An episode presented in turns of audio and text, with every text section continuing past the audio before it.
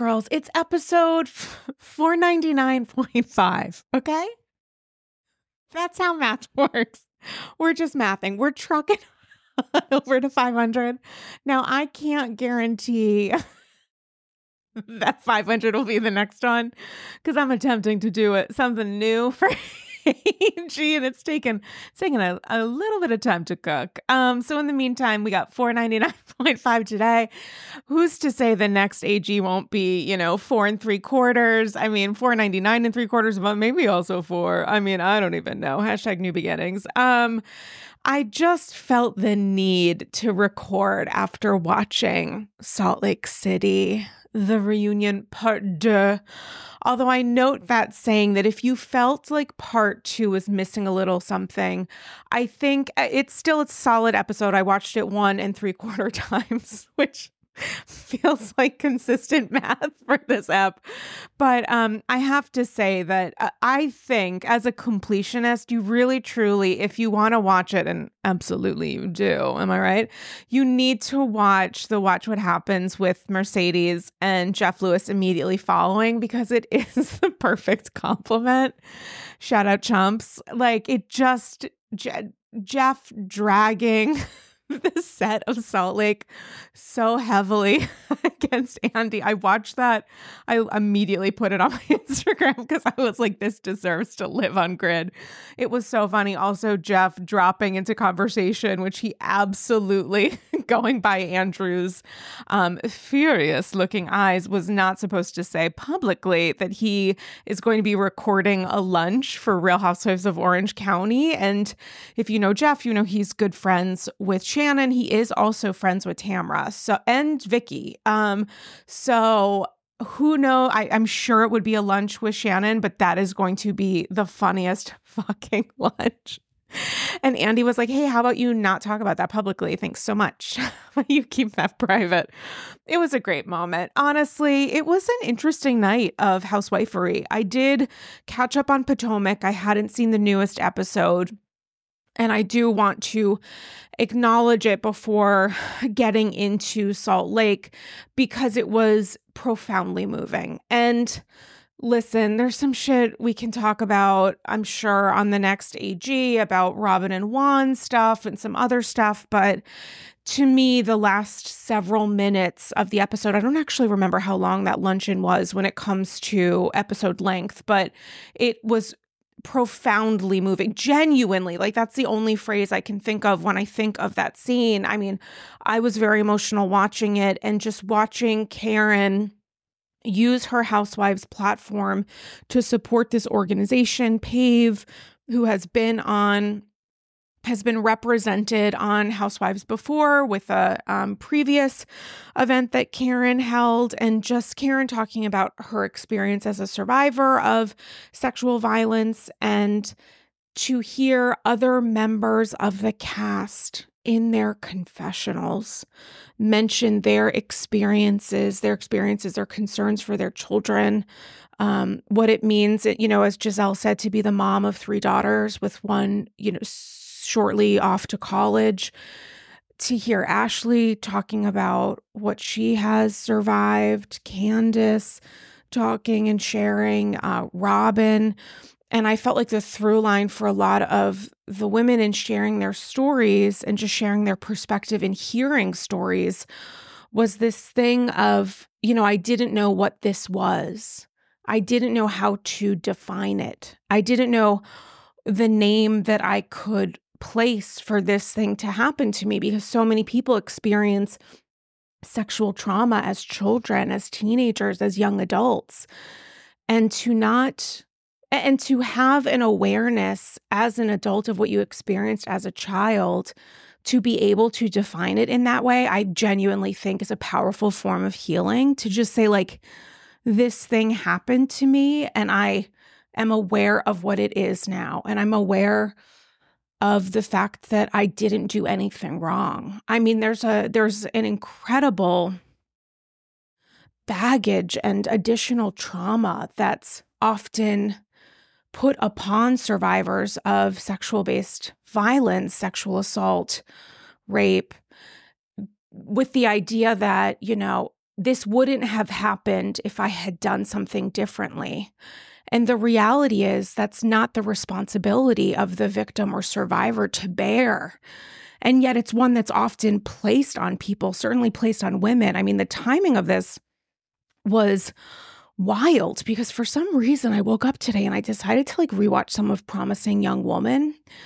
Um, Emerald Fennell, whose name I probably just fucked up, won an Oscar for the, I think it was original, it had to have been original screenplay. I, I assume, but it might have been adapted. I forget.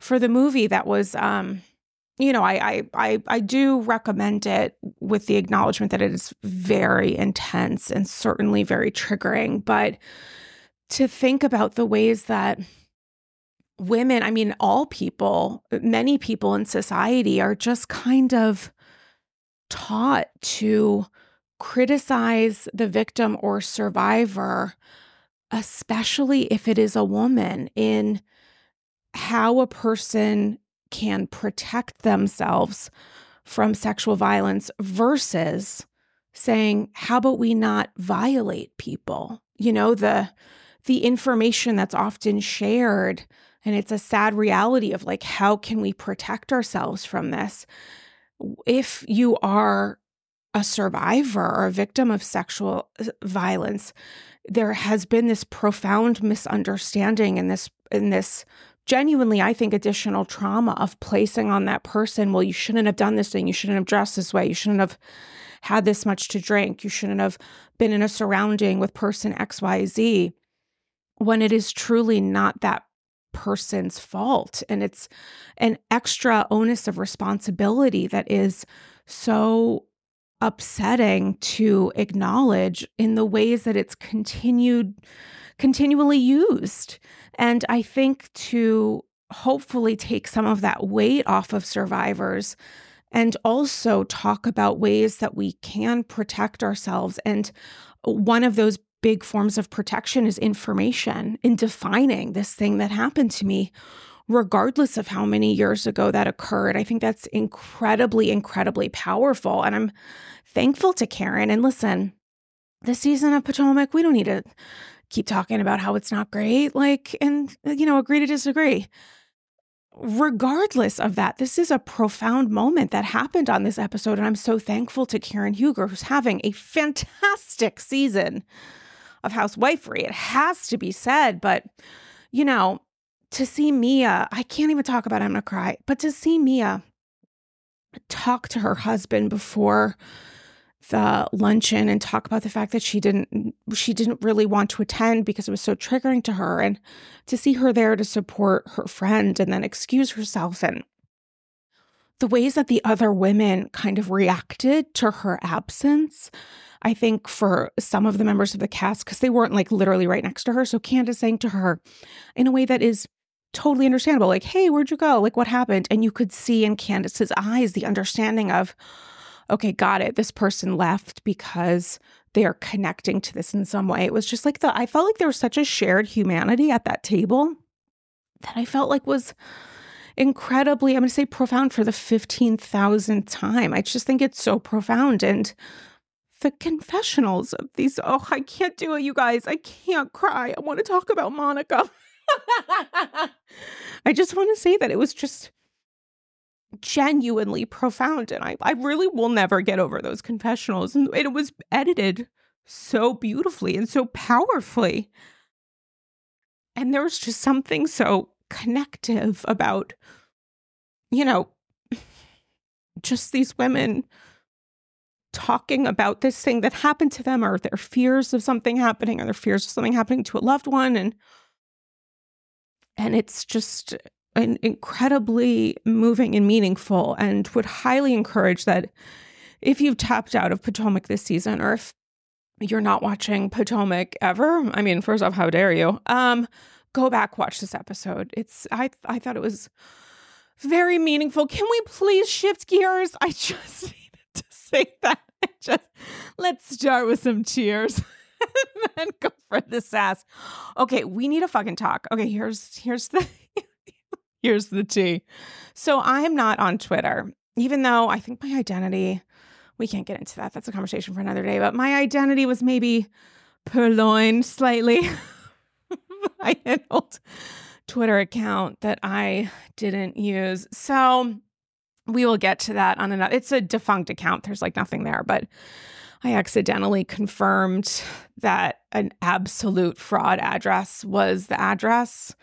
I thought it was like some sort of like inception esque fraud from Elon and his crew that they were trying to get me to like share my real address. So instead of saying, no, this obviously fraudulent address is not my address, I did unfortunately in that moment say it was my address. And then I realized within seconds ma'am, you're just you're you're engaging that's probably not great. What am I trying to say? I'm trying to say Jen Shaw, thank God she's away for a couple more months or whatever. I mean, she's got a couple years ahead, but um, plus good behavior. And what does good behavior mean for Jen Shaw? That's the question of the hour. Um, I, you know, thank goodness she's not away. Thank goodness she is away because Lord only knows what what the Shaw Squad could do with content creators' Twitter accounts. But I did go on Twitter tonight to see what LD Millionaire said about the episode because LD Millionaire, meaning um, Monica's mom, it's the only way I think of her is her Twitter handle, LD Millionaire. It's LD underscore millionaire, by the way. And there's this like sepia toned photo of her with a hat and sunglasses. You truly can't see who she is. And then her cover photo is a chandelier. I mean, it's truly everything that you would want and more. But I did want to see her response to tonight's episode because so much of it was focused on her and focused on her relationship with Monica. And oh boy, were there some bombs dropped that I was honestly sur- surprised feels like a not enough of a word shocked by. And i say this noting that you know often with like three part reunions at least for me i always think that like the first part's going to have like well no i can't even say this out loud because the math the math doesn't always math in this way but i think the setup at least for this um round of salt lake which seems pretty apparent at this point i mean we're two-thirds of the way there First episode, really, really strong. Second episode, building to the third episode. And the third episode is where everything is going to go down. Like, we're talking about the eye, which can we please never discuss it ever again after next week? I don't want to ever talk about this fucking eye after next week. But we're going to get into it with the eye, with whatever Heather's explanation is. And I'm sure that will be discussed by members of the cast on stage and certainly by us.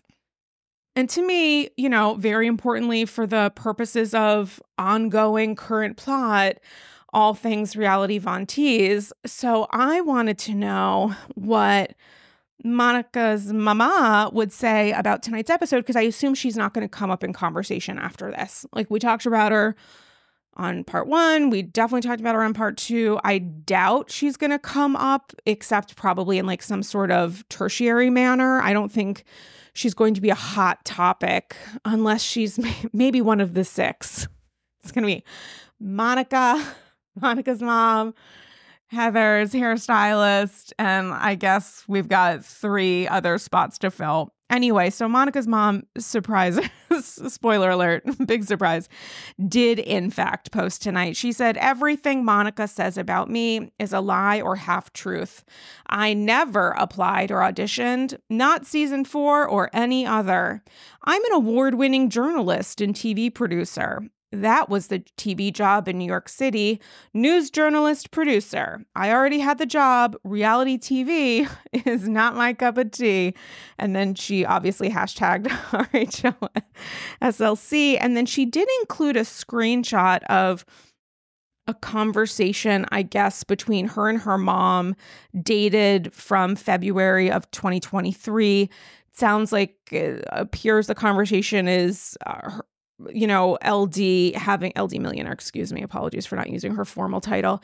LD Dame LD millionaire um not wanting to agree to the contract that I assume was presented or shared by production, saying in this text exchange, this is LD, I don't agree to in perpetuity. I know they don't need me. And then Monica, who's saved in, I guess, her phone as A Affluence Monica, does that mean is that supposed to mean something? Am I not getting it? So Monica says, um, yes, I do. I need you. And then Dame LD Millionaire says, and I want to be there for you 100%, but I ain't selling my soul. Prayer hands, laugh emoji, crying. And then A Affluence Monica says, We talked about this, multiple exclamation points to follow. We are showcasing our people, we are showing our Portuguese family. And that is the only screenshot shared. So I guess the point here is that LD Mon LD millionaire LD Monica millionaire um wants to show us that she reads contracts and mazel tov to her for that for that. And it's really her saying I know they don't need me but obviously she did participate in this show. So I'm not exactly sure what it's showing. And she's taking some of what Monica said and being, I think, slightly artistic in how she's responding to it. She's being a little creative. She's doing a little creative arts Emmys, which has already been presented this year, although maybe she's a contender for next. Says she's an award winning journalist. Maybe she knows something about the Emmys that we do not.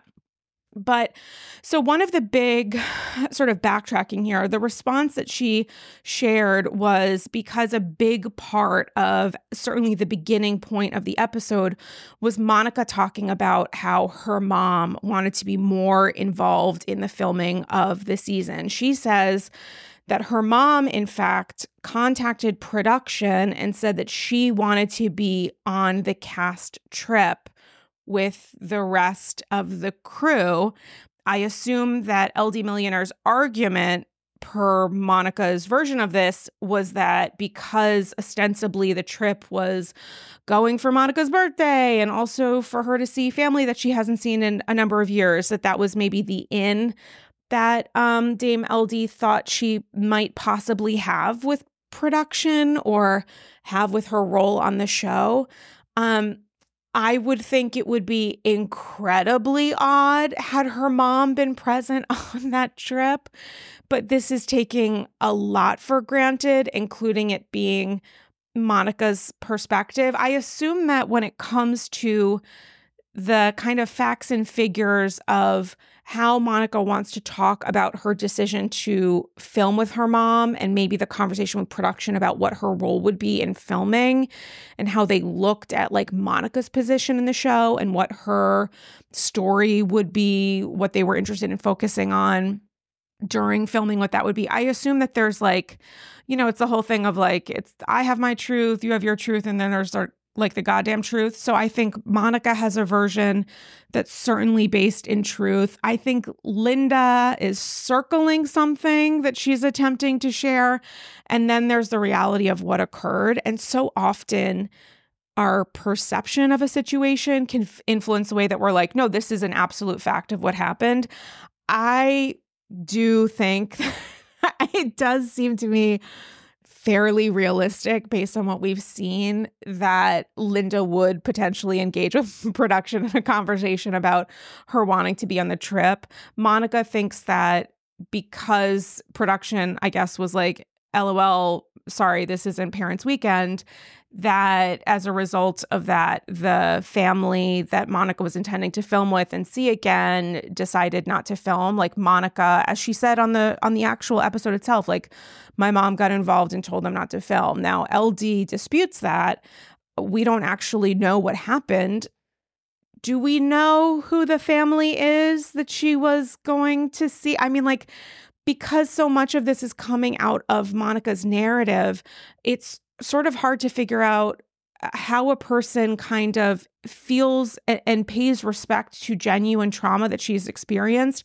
But when it's clouded under the narrative of trying to defend herself against what's going to be a pretty tough part three for her, that gets into really tricky territory because some of what she says is like so she's she'll say things so definitively that she knows and we now know are lies, not relating to her family, but like relating to the voice note that was shared about Mary later on in the episode when she's like, No, I didn't do that. No, it wasn't about Mary. Oh, no, I was just quoting what Jen Shaw told me about her.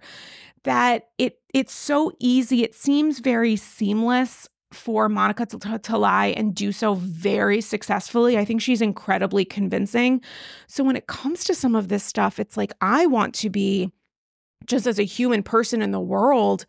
I want to feel like I'm being sensitive to this person who I absolutely am sure has experienced trauma and is in a v- extremely toxic relationship with her mom. And I also want to say that I don't know how many layers of this there are, and we're probably not going to get to them, especially because I don't know that Monica will be back on the show. And I don't know how necessary it is for there to be additional layers and nuance shared uh, uh, if it only exists to contradict what she's saying at the reunion.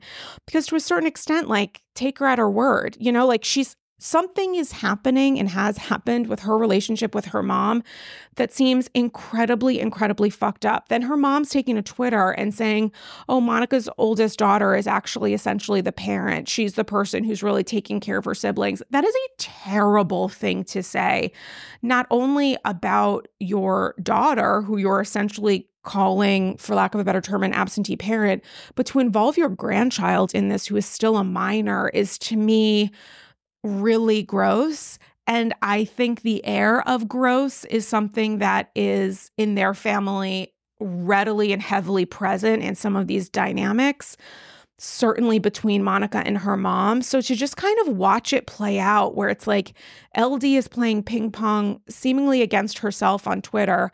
Monica's doing a version of trying to share her experience with her mom and how that impacted frustration with the rest of the cast when they were immediately defending her mom because her mom seemed nice, her mom seemed friendly, her mom seemed mature, dealing with those dynamics.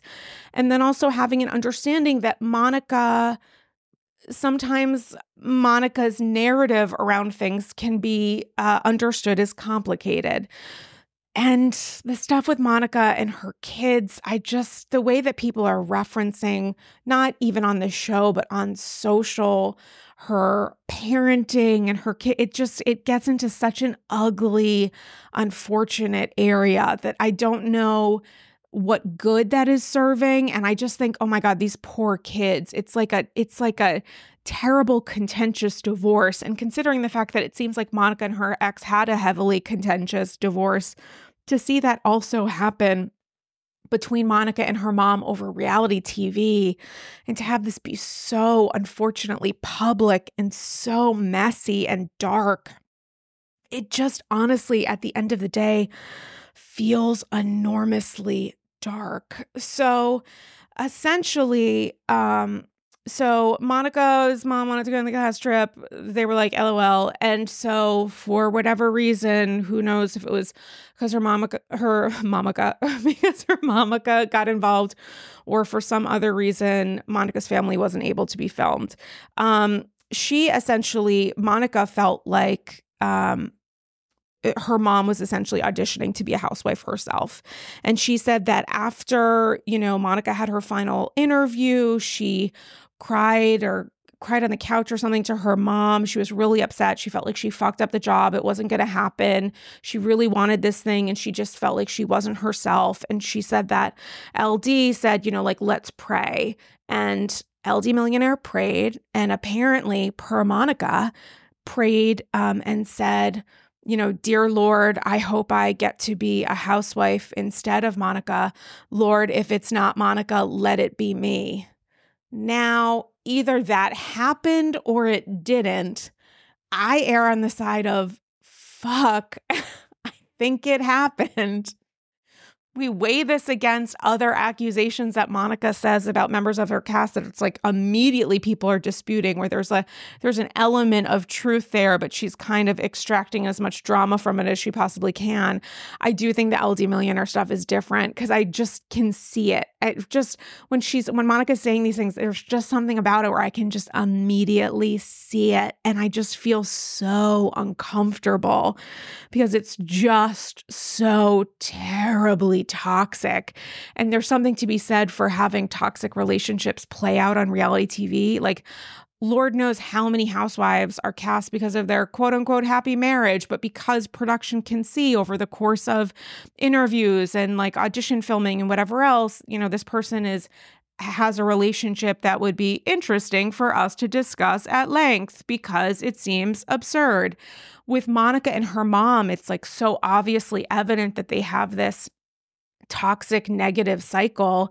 I wonder what conversation they had with each other. I mean, yes, there are upteen videos and things that have been leaked seemingly by Tanisha to exact revenge for Monica saying she was one of the six finalists at like Miss America and who's going to get the crown and it's not the one that she wore on her birthday when they were filming on that trip. It's to say that there's so much toxicity and the idea of in one of those like tapes her mom saying something along the lines of like you're an actress you know how to perform I mean, all great performances include a kernel of truth. And I think there's more than a kernel here when it comes to just heavily complicated, messy, unfortunate dynamics. And God help us if you go into LD's um, Twitter account and just scroll through, which is what I was doing when I was watching the part deux a second time, is just to see the ways that she just goes back and forth. Like she says, you know, Monica and I are great. We're going to thrive as a result of this. And hashtag justice for Monica. And then you go to more recent, and that's from days ago. There's stuff from like January 11th.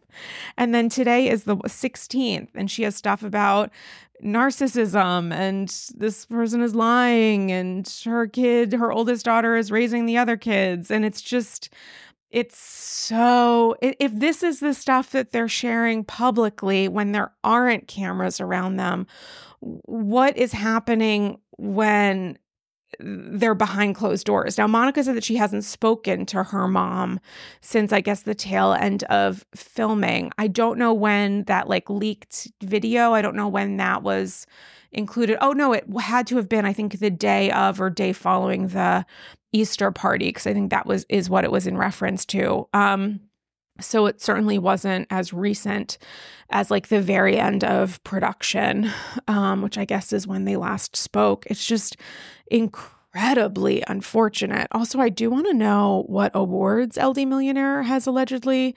She's an award winning journalist. Like, can someone go on her LinkedIn? Can someone search LD Millionaire on LinkedIn? Because I assume that is her formal title, as we have all decreed um, during this episode. I would be curious for more. Um, so listen, it gets into some follow up questions from Andy of like Andy and the rest of the cast. Honestly, I think Heather was the one that said, you know, if you, um, if she said these things to you, including like if I if Monica if my kid doesn't get the job, I would like it, please. Why film with her after that? And Andy, I think Monica responded to, I remember Andy's response as well, which was essentially like she's desensitized to this. And that is something that I think a lot of people can connect with the idea of like, I know that this is toxic, but I'm in this cycle. And also, maybe in Monica's head, participating in this in terms of like continuing to have a relationship with her mom in whatever way would exist and film that might be to Monica's in Monica's head a way out of it. Like let let this be maybe the stepping stone. I'm going to share some really dark, maybe upsetting um pieces of our relationship. And maybe I'll be a hit on Housewives. And maybe me being that vulnerable will lead to me being asked back. And maybe if she's asked back, she won't depend on her mom in the same way that she might have for, you know, showing her life season one. I think, especially because she wasn't really filming with a lot of members of the cast. I think someone sent this to me as a satchel. Um, and I will be doing a satchel spectacular this week on Patreon, but there was some satchel along the lines of like when it comes to the timing of how some of the scenes with Monica and her mom was filmed was that because at a certain point the rest of the cast wasn't filming with Monica and that's sort of who she had to film with. I mean, it's an incredibly valid question. I don't have an answer to it. I certainly don't follow the dates of like when production is filming and when this shit is going how you know long this stuff is is continuing to be filmed after points like x y and z but certainly for some period of time after the trip she obviously has found herself on an island and that I'm sure she knew going in was going to be incredibly tough. That's why she's immediately on the offense in every possible way, laughing at people when they're sharing their stories, interjecting as much to be like, essentially, go fuck yourself, having back and forths. Like the back and forth with Angie was a lot. Although, once again, Andy looking at Angie K when she's like, she can talk and then I can talk because we're a couple of adults, or at least I'm an adult and I know how to talk to a kid. And he looked at her and was like, thank you so much. Like, he really, I think Andy has found himself on a train that some of us are surprised to be on as well, which is the Angie K. I stand. I mean, it's just the ways that she was saying was discussing things on this episode I appreciated. Also the fact that she said that calling Meredith a trampoline with eyes was a compliment cuz her skin was smooth or something. I just make that make sense. I don't even understand the trampoline with eyes comment from the jump. Like I don't I don't I've never heard someone ever compared to a trampoline before. Um I mean, I remember in my youth in East Greenwich, seemingly everybody had a trampoline or a pool. Trampolines were like a very big thing. I don't know why. Now that I think about that, why did so many people have a trampoline?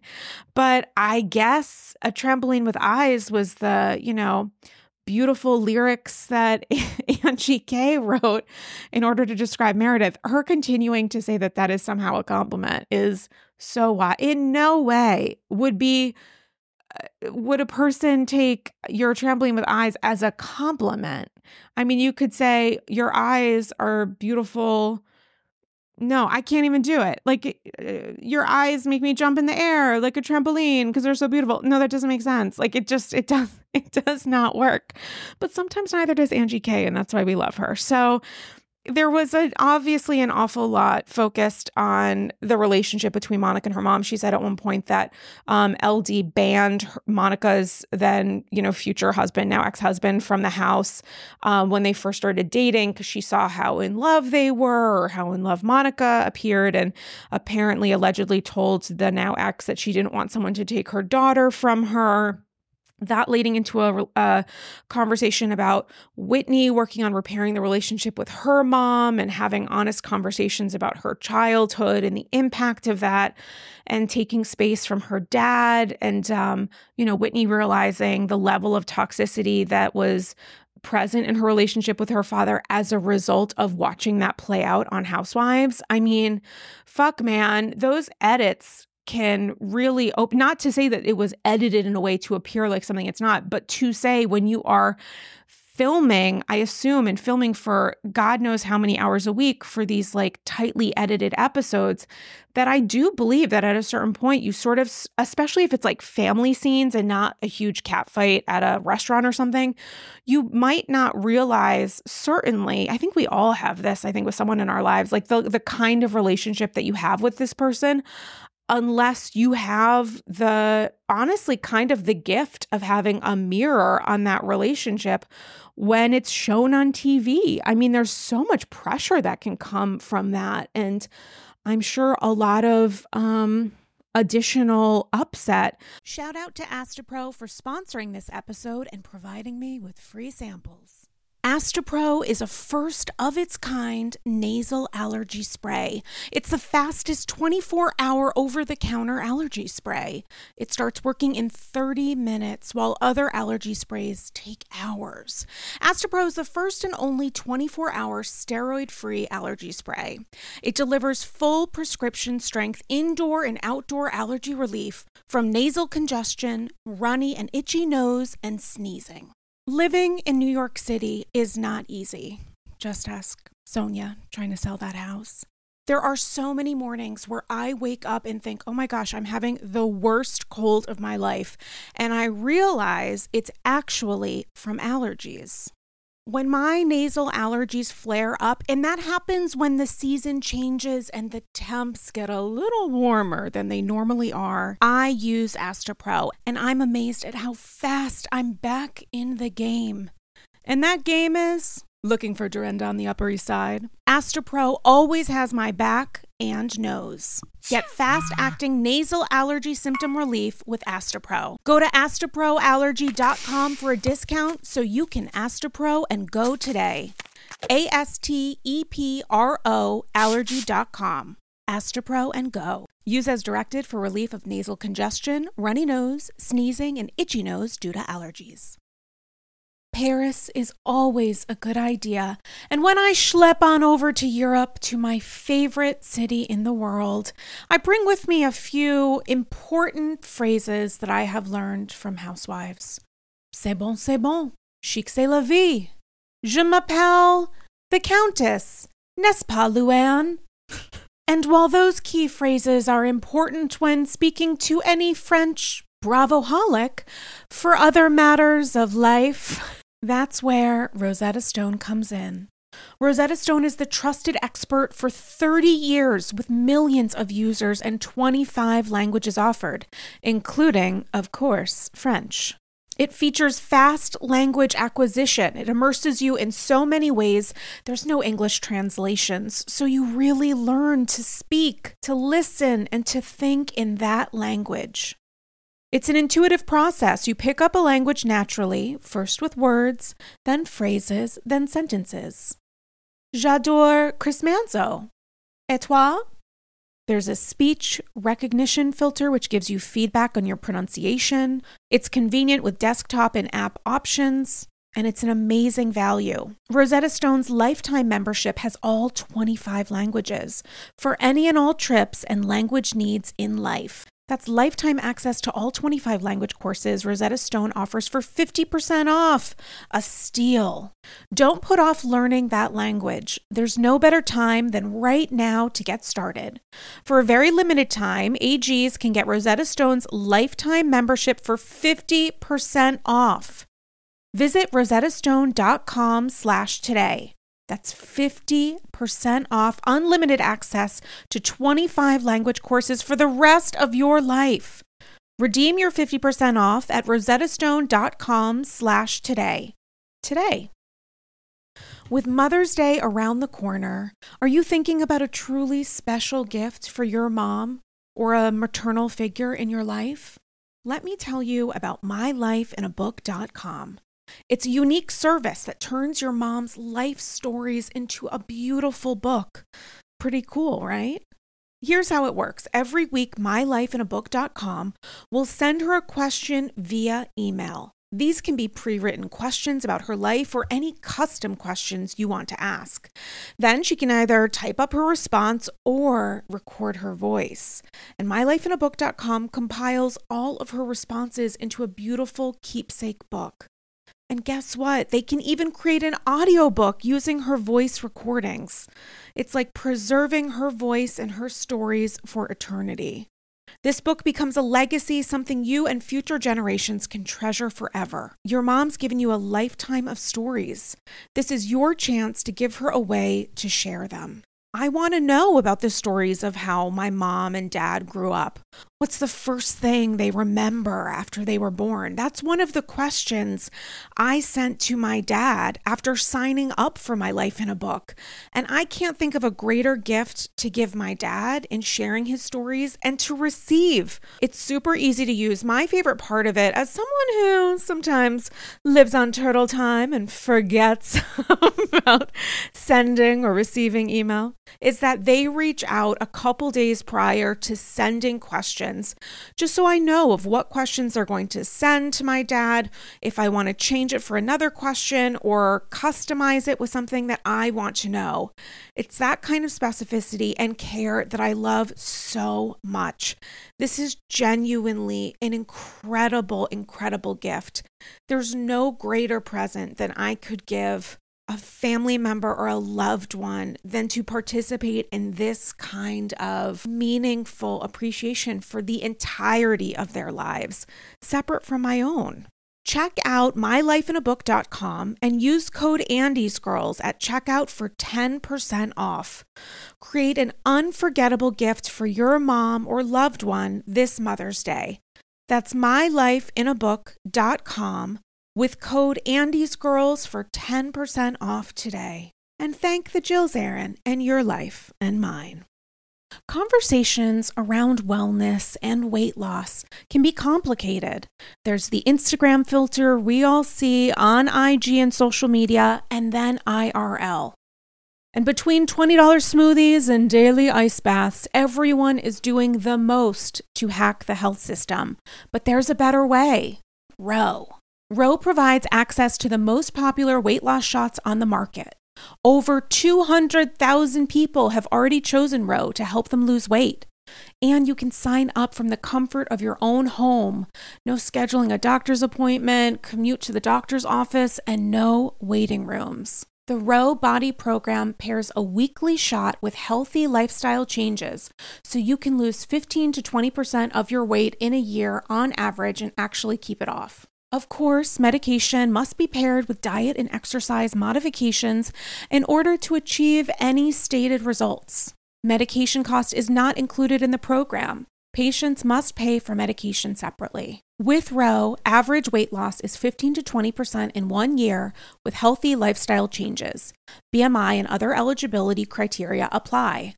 Go to ro.co slash andysgirls. You can sign up today and you'll pay just $99 for your first month and $145 a month after that. Medication costs are separate. That's ro.co slash andysgirls. Sign up today. I just came back from the salon, and for the record, I went with a sassy little bob and quiet luxury shade of blonde. Yes, that's literally what we're calling it quiet luxury. Aside from trips to the salon, I don't actually blow out my hair. My hair is naturally wavy, and that's why I love Ouai. Ouai's new anti frizz cream is a lightweight cream that provides immediate frizz control that lasts for up to 72 hours. I know that I have a limited amount of time with wet, wavy hair in which to get myself in order. And that is why I love the anti frizz cream. It has notes of bergamot, Italian lemon, violet, and more. And it smells unbelievable believable. Truly, as someone who is a little bit sensitive to scents, I put this in my hair and I feel great. It also genuinely pairs well with my perfume, which I appreciate.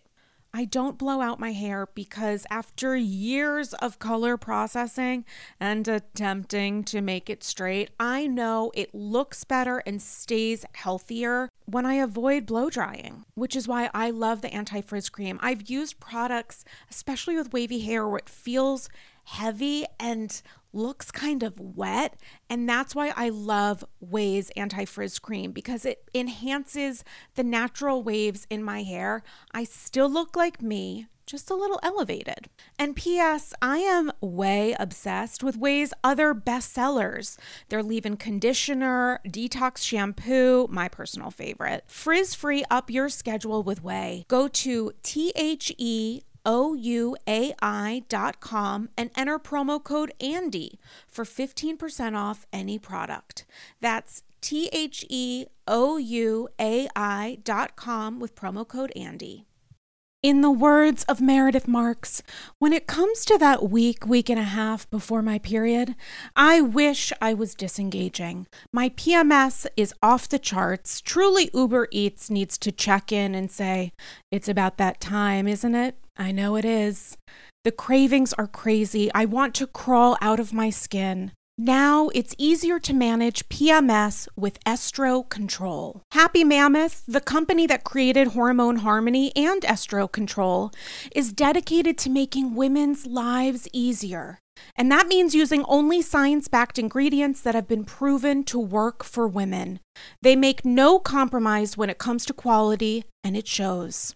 For AGs who are friends of perimenopause, menopause, or postmenopause, Happy Mammoth has hormone harmony. It's not just a supplement for women going through those stages, it's also become a phenomenon.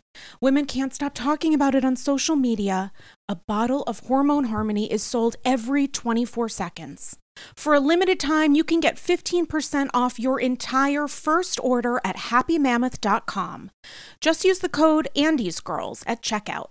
That's happymammoth.com and use the code AndysGirls for 15% off today. I'm engaging. but also the opportunity to like sit down on a Tuesday night and maybe see dynamics that you ignored or were in denial about or genuinely weren't aware of.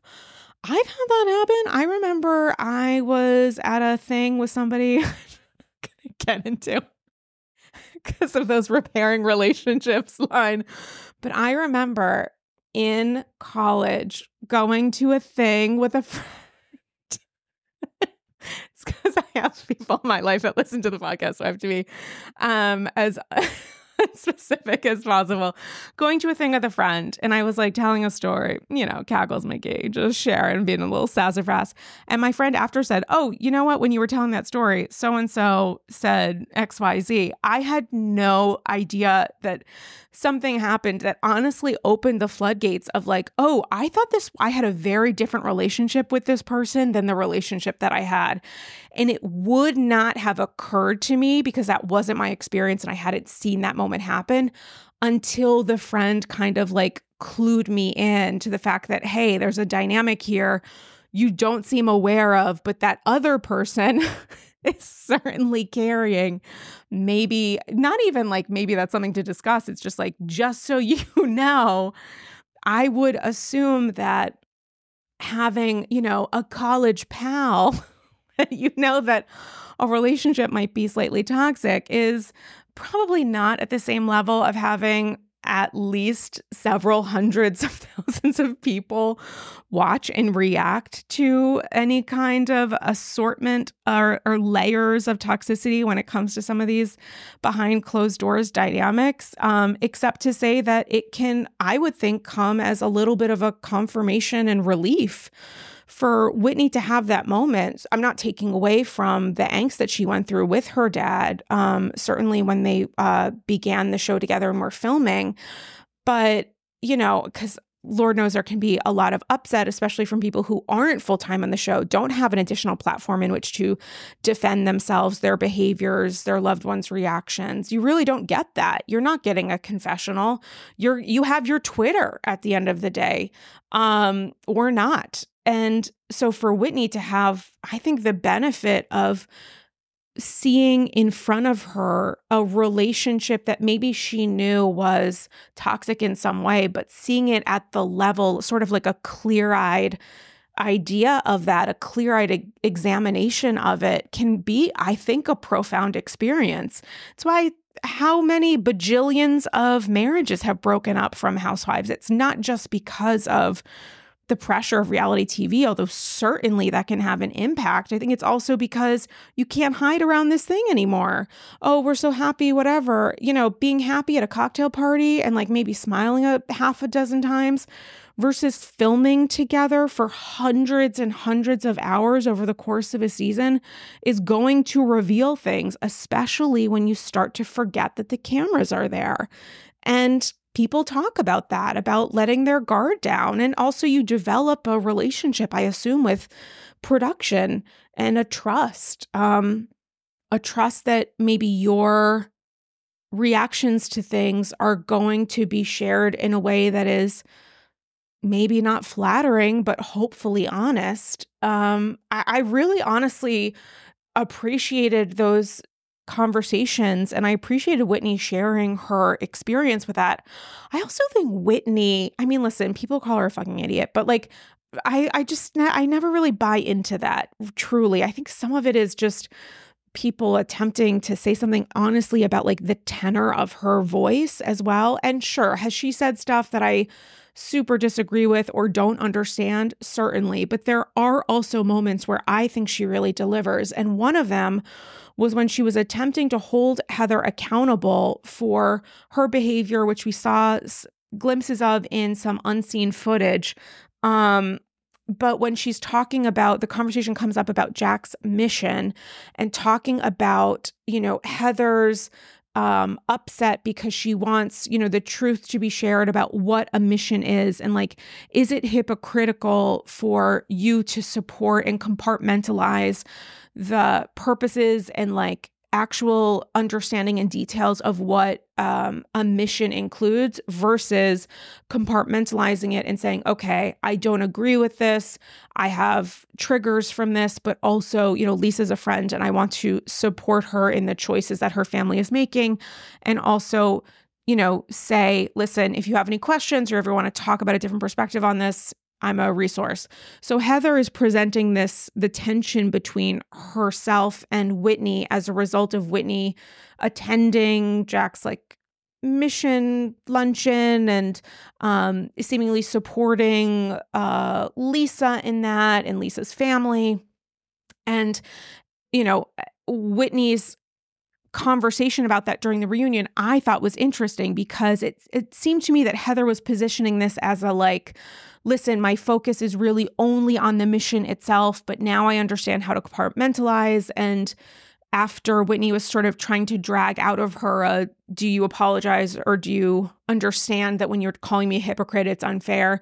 And Heather was sort of circling around it, but got to that point. But the thing that I thought was interesting was that Whitney was trying to certainly talk about why she was dragged through the mud by Heather because of the Jack Mission stuff, but also the thing that Heather didn't acknowledge during the reunion was what she was saying in this unseen footage of like, Lisa is a hypocrite. It's not just this conversation about Jack's mission, it's Lisa attesting to her Mormon identity and her ability to do things as a Mormon that are completely the opposite of Heather's experience, which was very, very conservative, and of Whitney's experience and both of their understandings of like wearing the, I'm sorry, I forget the um, technical phrase, but like wearing the undergarments and are you allowed to go to the Mormon temple if you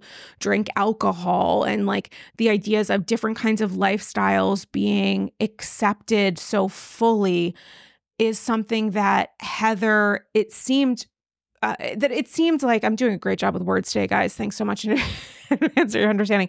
It seemed at the end of the day that um, Heather wanted to see a more forceful rebuke of Lisa's definition of her Mormon life, and Whitney was referencing that in a way that um, Heather wasn't acknowledging, which I understood. I understood why Heather would make that decision. I understood why Whitney felt upset about that and felt like she was the one in the crossfire unnecessarily.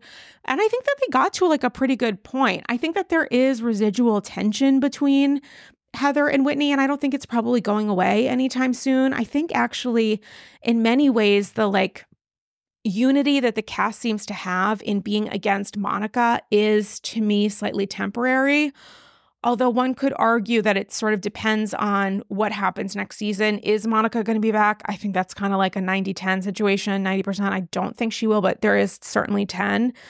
Um, so anything is possible. But also, if there is somebody else that's put into that role who does not get along with the cast in some way, maybe there will continue to be some semblance of unity. But do, you know, Lisa and Meredith still have shit they need to discuss? 100% does Whitney have some shit with Heather that hasn't exactly been figured out? Yes. Can you say the exact same thing about Heather with Whitney? 100%. Heather and Lisa seem to be getting along in a way like I actually really appreciated them kind of supporting each other in being next to each other on the couch. Um, and, you know, Heather attempting to kind of rein in Lisa at points and being like, it's not worth it versus other points where Lisa obviously had a full rundown of exactly which voice notes there was packing for the reunion and was essentially like, play.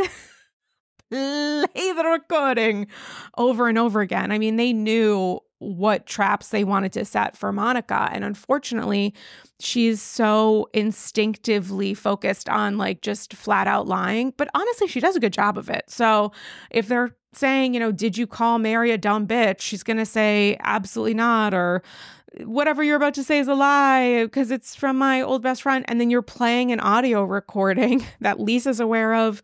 Heather obviously is aware of because she has them with her. I assume that the rest of the cast has listened to these things, minus Mary, who is Mary. And Monica is maybe aware of what she said however long ago and maybe not. But Monica seems to me to come from when it comes to like the reality Von Tease of it all and like the shit she said about other cast members, she does to me come from a place of like lying first. Like if you accuse me of something, my instinct is to lie and to say that you're misrepresenting and maybe you can draw some truth out of that because you're only sharing my voice voice notes to this person. You're not sharing their um, reaction to me. For all we know um, tanisha saying in every voice note response like fuck yeah you're totally right blah blah blah. And also here's some other shit i'm going to say about this person. But tanisha's not on the show. She's not a friend of she's not on the show you can see her maybe in the background of some of these scenes. Obviously, she was important for the finale episode and Heather gathering her information, but she's not in the hot seat. She doesn't need to be. That's that's that's Monica. I mean, Mary coming down and having her conversation, which hopefully we get into on with my guest on the next AG. I mean, the one thing I want to listen, there's a lot to say about Mary, okay? And she makes me a little bit uncomfortable because she doesn't understand when a person is like saying something complimentary to her because she's so defensive or is just truly is not an active listener in that way or her version of listening is like to only her truth about what that person is saying versus the reality of what they're saying. That to me is can be stressful to watch because it's not an actual conversation taking place. It's it's Mary receiving information that probably wasn't said out loud. There was like the exact opposite taking place in real time and then shutting it down based on her perception of what was said versus what was actually said. Like Angie is quite literally playing her a compliment and Mary's like shut the fuck up. Like it's just it's it's tough to watch at points, but one point that she made that I was like fuck yes Mary is the fact that she, you know, first off she's saying she doesn't know that her son is it, whether or not her son is married. I mean, don't we know her son is married? Didn't somebody like dig up a marriage thing, a marriage certificate of the son and the wife that they done did the deed? Um, so her continuing to say like, I don't really know. I mean, wouldn't you ask him follow up questions if your son, your then 20 year old son, I think now he's 21. I don't remember how old he was when they may or may not have gotten married, 19 or 20. Wouldn't you have some follow ups to be like, yeah, I don't really know if he's married? I mean, how much of this is I don't want to know versus like, I don't know, he doesn't remember? like, I think he does. I think if you said, do you have a certificate? Can I see it? Or I'm going to go to, you know, City Hall and see if something was filed.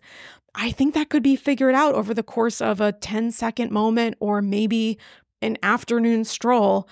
All of that being said, to say that she does not want her son's wife to lie about the form of pleasure that the wife is receiving because you know in this like unseen footage that is shown between Mary and her um a glam person in Mary's version of a closet, which we're just going to call a closet, in Mary's dressing room is is probably a better term in her house. That you know she heard some things, some romantic noises from her son and his wife or girlfriend or whatever, which is just so deeply awkward for so many reasons. But to be like, you know, the lesson here is don't don't fake an orgasm. You don't need you don't need him to feel like he's better at this than he actually is. Was to me like a baller comment. I thought, fuck yes, Mary. That is exactly the right thing you should say. You are totally right. And she's like, this is bullshit. Like this, I'm hearing like a fucking musical theater. I'm hearing like Sondheim happen. Like there's some like not Sweeney Todd, but make maybe company. I don't know. Into the woods, probably into the woods, or something else is happening. And it doesn't need to be this full theatrical event for something that's probably at best a monologue. You know, I really genuinely appreciated her in that moment. But it did then connect to the tail end of this. Mary is seemingly very focused on supporting Monica and having a sense of things that like the rest of the cast isn't listening to her, like LOL understatement of the year. Um, but true, also a truth. And it gets into this setup between Lisa and Heather versus Monica using Mary of like, well, Monica, did you ever call Mary a dumb bitch? Monica saying some version of no or like no asterisk and them playing a voice note. But monica being smart is interjecting with like a no this didn't happen. No it was about mary. While you hear monica's voice on the voice note saying quite literally mary's name it's like but she's doing it such a level that mary can't understand what the voice note's saying so she's kind of in a place of like does this matter? I don't know. I don't even understand what's happening because Monica's yelling about it the entire time. So the recording, took a little screenshot of the transcript, um, transcription shown. So the recording is certainly Monica's voice. Monica literally went from, I this never happened. I didn't say it. It wasn't about Mary. Oh, it was about Mary, but I was just quoting Jen Shah talking about Mary. So this is the voice note that um that Monica sent to Tanisha and who knows who else. And it was some sort of text thread, I assume. Exactly why I called her a snake. Like, you dumb bitch. Like, low key, I want to DM Mary from a burner account. Sidebar DMing from a burner account is maybe something that's going to come up on part three and continuing the recording. She probably wouldn't ever see it and just be like, bitch. I, oh, and just be like, and then she cuts herself off and says, Bitch, I could do it from Reality Von Tease, okay? But anyway, because we know she be watching that shit and she would open her messages. So we learned a couple things from this. First off, uh, Lord only knows how many voice notes Heather has with her to share. I assume that next week's episode is just going to be like voice note, voice note, voice note, you know, noun, verb, voice note, dragging uh, Monica to hell. But so it's so this voice note is sharing. Obviously, she called. Um, she called uh, Mary a snake, called her a dumb bitch, said that she wanted to DM Mary from a burner account, which is weird because why wouldn't you just do it from the account? Which is what she corrects in the next part of the voice note and saying, oh, wait, I could do it from the main primary account of Reality Von Tease. And that, you know, regardless, she would be um, opening her messages, maybe if it's from that account, which at this point has 5,000 followers. It now has over 40, but I don't know that Mary is checking her messages. I don't know what Mary's social media um, strategy has been. Um, but for her to say, so passionately that this thing never happened and then it happened, but it wasn't about Mary. While the name Mary is being heard with from Monica's voice out loud and then saying, no, no, this is a quote. I'm just quoting Jen Shah. I got to tell you, that's theater. You know what I'm saying? That is theater. I mean, truly, this is a little into the woods. To grandmother's house we go, okay? This is like I this is wonderful theater taking place. I truly have no idea what they're going to do next season. I could not tell you what they are going to do, but I kind of don't want to think about it right now because I just. Oh God, we only have one season, one episode left. It's just, it, it's a little bit of a heartbreaker it, when I think about it because this is just so fascinating and i i am so curious not only to rewatch this episode tomorrow, which will be the second and three quarter time because I didn't f- totally finish the second viewing before I started recording this episode. Um, but I really do want to watch the uncensored and extended ep on um, Peacock tomorrow. And then my god because it's super worth it because they do the extra footage is fascinating. Um but fuck man next week is going to be extended just in the aired version so imagine what it's going to be like uh uncensored and extended the next day. This is a gift. What we are watching right now is a gift. It as jeff lewis said you know i'm sort of only thinking about salt lake city right now. It is my everything. It is my all I mean, many of us are nodding our heads, raising our hands. What we're watching right now is terrific television. And to me, there was something that just felt so um grounding and fascinating when you think of the different occurrences and different kind of dramas and different realities that are happening on so many different franchises, let alone our reviews of how that franchise is doing. But to watch Salt Lake City and like watch it be just all over the place and like I'm laughing at some points, I'm gasping at others. And then to watch Potomac and just be really not startled but just just so emotional like genuinely so verklempt watching what Karen's event and and Mia's reaction and her bravery and courage in opening up to us and PS Mia opening up to us about the fact that her relationship with her good friend her formerly good friend Jacqueline was changed as a result of the um, as a result of what she experienced and what she survived because at one point she's talking about the fact that her coping mechanism is to leave um, a situation. We saw her leave karen's table for just a, however many minutes, maybe just a couple minutes, excuse herself to go to the bathroom to just say to herself, "I'm okay, I'm okay, i will be all right." Her, she's obviously still mic'd, so we can hear her trying to just kind of like ground herself, feel safe, feel okay, you know, hold it together, which any number of people can understand and empathize with, especially if you're feeling triggered, you're feeling upset, um, you're just trying to feel stable at a certain point, just like genuinely like stable in your feet, in your body, um, feel safe, feel like you can get through this moment um, without completely entirely falling apart, which would be also honestly obviously incredibly understandable. But for her to get into the idea that like her coping mechanism is to leave a situation. Um, you can think about any number of housewife situations and remove herself and the upset that she felt about Mia herself being a survivor of sexual violence and feeling like she couldn't get out in that situation and saying to herself, carrying the upset of like, why didn't I get out? Why couldn't I get out? And then expressing this thing that was obviously new information to all of us, which was the idea of underlying anger that she had for her formerly very, very, very good friend, Jacqueline. We saw that fall out. I remember a sense of like, man, she's coming in really fucking hard against Jacqueline and not understanding where this anger was coming from.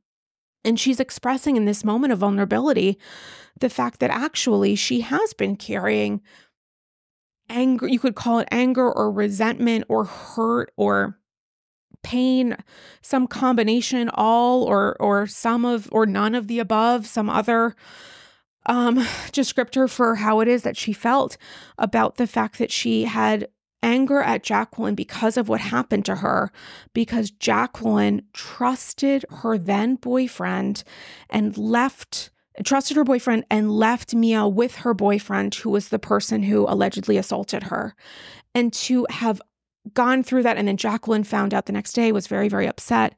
But there was a part of Mia that couldn't move past that point, that felt like because of this terrible thing that happened to her, a feeling of like, who could have kept me safe? Why couldn't I have kept myself safe? Why couldn't my friend have kept me safe? I mean, it's just so intense. And I'm so thankful to her for being so brave to like share that emotion and to, for her to externalize it because I think there are a lot of people in different circumstances who understand the weight of shame, understand the weight of trauma, the weight of upset and anger and pain, and to externalize it, to have it leave your body, quite literally leave your mouth, is to me a form of healing. Just to like get it out of your soul remove it. Just to say that it exists is one of the, to me, very, very important parts of healing,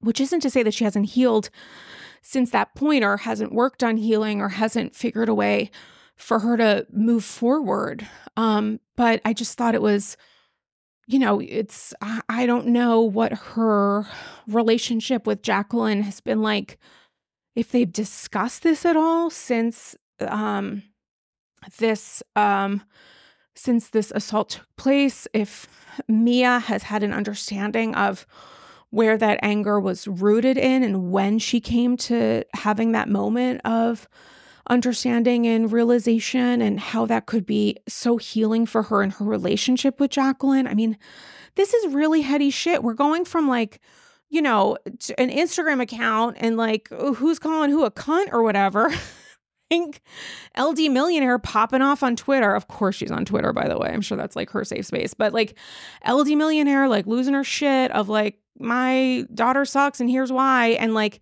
Monica then emoting and crying and, and getting into relationship dynamics with her mom. There's just so many varying levels here of what we're watching in incredibly different environments. Even the course of the Potomac episode, there was a lot happening. A lot happening with Juan and Robyn and that pasta session.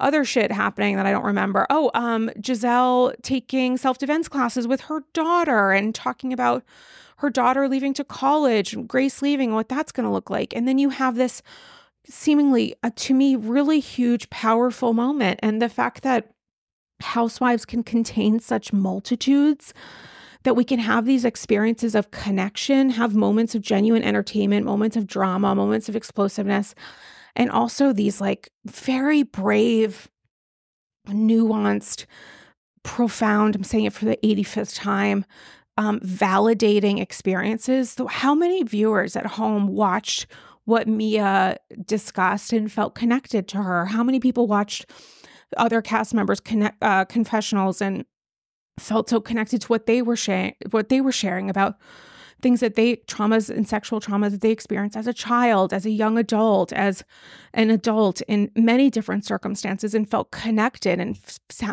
you know saw themselves in what was being expressed. It's I, I will never, you will never ever hear me say that Housewives is a guilty pleasure. I think there's a a level of um, responsibility that I think production has, obviously in creating entertainment, but also in in hopefully providing a space where these women are able to share truths like this in vulnerable moments or at least spaces where when vulnerable moments are shared hopefully hopefully these women feel protected in that cuz it's not all screaming at each other that's not life and housewives is its own reality in its own universe and also contains other complicated layers. I mean, you know, it's it's it, it's fascinating. It's the thing that we're this is 499.5 genuinely i think your next episode is 499 and three quarters and then maybe 100 but i feel like every episode of ag is different because what we're watching is totally different. Our experiences are going to be totally different. Our views are going to be totally different. And